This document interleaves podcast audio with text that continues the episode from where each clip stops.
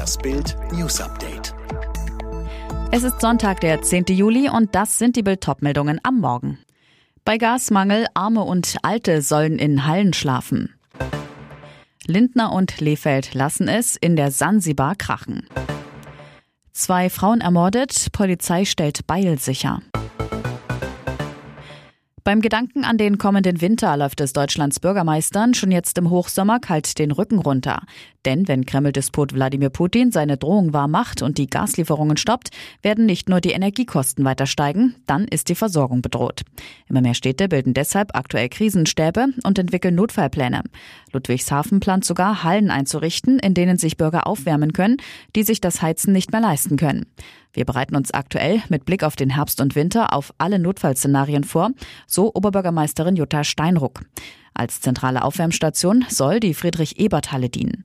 Auch Neustadt, Frankenthal und Landau planen sogenannte Wärmeinseln. Weitere Energiesparpläne? Abschalten der Beleuchtung für öffentliche Gebäude oder von Ampeln, zumindest nachts. Finanzminister Christian Lindner und Frank-Hart Lehfeld sind seit Donnerstag Mann und Frau. Samstagnachmittag besiegelten sie den Bund der Liebe ein zweites Mal. In der Kirche St. Severin in Keitum bei steifer Nordseebrise. In einem zauberhaften Kleid des Luxusbrautmodenherstellers Halfpenny London schritt Franka Lehfeld in die Kirche. Zuvor wurde sie in einem Porsche Targa von ihrem Vater Klaus Holger Lehfeld chauffiert. Die Zeremonie ein klassischer Gottessegen. Philosoph Peter Sloterdijk soll die Traurede gehalten haben. Lindner und Lehfeld sind beide nicht mehr in der evangelischen Kirche. Wie es dann weiterging? Ab zur Party. Nach dem kleinen Empfang wurden die Gäste in zwei Oldtimer-Bussen in die Sansibar gefahren. Nach der Hochzeitssause wird sich das frisch vermählte Paar noch ein paar Flittertage auf der Insel gönnen. Tödliche Gewalttat nordwestlich von Hamburg. Bei einer blutigen Auseinandersetzung im schleswig-holsteinischen Elmshorn sind am Samstagmittag zwei Frauen ums Leben gekommen. Die Gewalttat ereignete sich nach Bildinformationen in einem dreistöckigen Mehrfamilienhaus in der Friedenstraße. Offenbar sind die beiden Frauen Opfer eines Gewaltverbrechens geworden.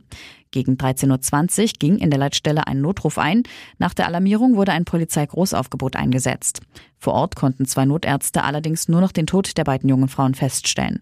Der Tatort wurde von der Polizei weiträumig abgesperrt und zahlreiche blutverschmierte Gegenstände gesichert. Unter anderem wurde auch ein Beil mitgenommen. Die Polizei nahm in Tatortnähe eine tatverdächtige Person fest. Weitere Auskünfte machte die Mordkommission Itzehoe nicht. Präsident Volodymyr Zelensky hat Andrei Melnik als Botschafter der Ukraine in Deutschland abberufen. Das teilte das ukrainische Präsidialamt am Samstag mit. Melnik hatte den Posten seit 2015 inne, ist einer der bekanntesten und zugleich umstrittensten Diplomaten in Deutschland. Schon Anfang Juli gab es nach Bildinformationen Pläne, dass er seinen Botschafterjob verlassen und ins Außenministerium nach Kiew wechseln soll. Offenbar könnte Melnik dort stellvertretender Außenminister werden. Melnik wurde zuletzt massiv dafür kritisiert, dass er den ukrainischen Nationalistenführer Bandera verteidigt hatte. In Deutschland, Israel und vielen anderen Ländern wird Banderas Rolle im Zweiten Weltkrieg äußerst kritisch gesehen, vor allem aufgrund der Zusammenarbeit seiner Truppen mit den deutschen Nationalsozialisten und ihrer Beteiligung am massenhaften Mord an Juden. Jetzt kommt der Gasnotstand überall in Deutschland an. Ab morgen wird diese Gefahr für jeden Tag realer. Dann beginnt die jährliche Wartung der Pipeline Nord Stream 1, über die der größte Teil der russischen Gaslieferungen nach Deutschland kommt. Dauer des Lieferstopps normalerweise zehn Tage. Doch viele rechnen damit, dass Kreml-Kriegstreiber Putin den Gashahn danach nicht wieder aufdreht. Das Problem, rund ein Viertel unserer aktuellen Gasimporte kommt aus Russland.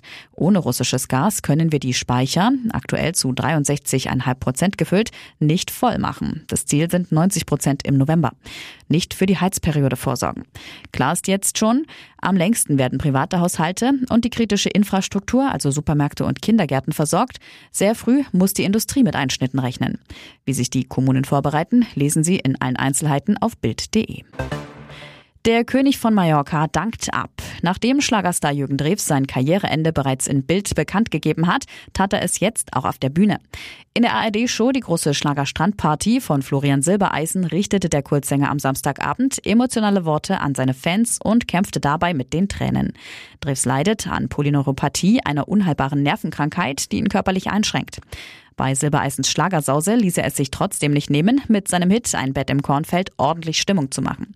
Drews zuversichtlich. Ich gehe auch ohne zu murren, ich habe meine Ramona, es geht mir gut, also wenn nicht jetzt, wann dann? Der Applaus des Publikums rührte die Schlagerlegende zu Tränen. Selbst Silbereisen musste schlucken. In dessen Schlagersendung im Herbst wird Onkel Jürgen zum letzten Mal auf der Bühne stehen, sich danach ins Privatleben zurückziehen. Flori versprach ihm Samstagabend, bis dahin werden wir dich in unseren Shows sowas von abfeiern, wie du es noch nie erlebt hast. Alle weiteren News und die neuesten Entwicklungen zu den Top-Themen gibt es jetzt und rund um die Uhr online auf Bild.de.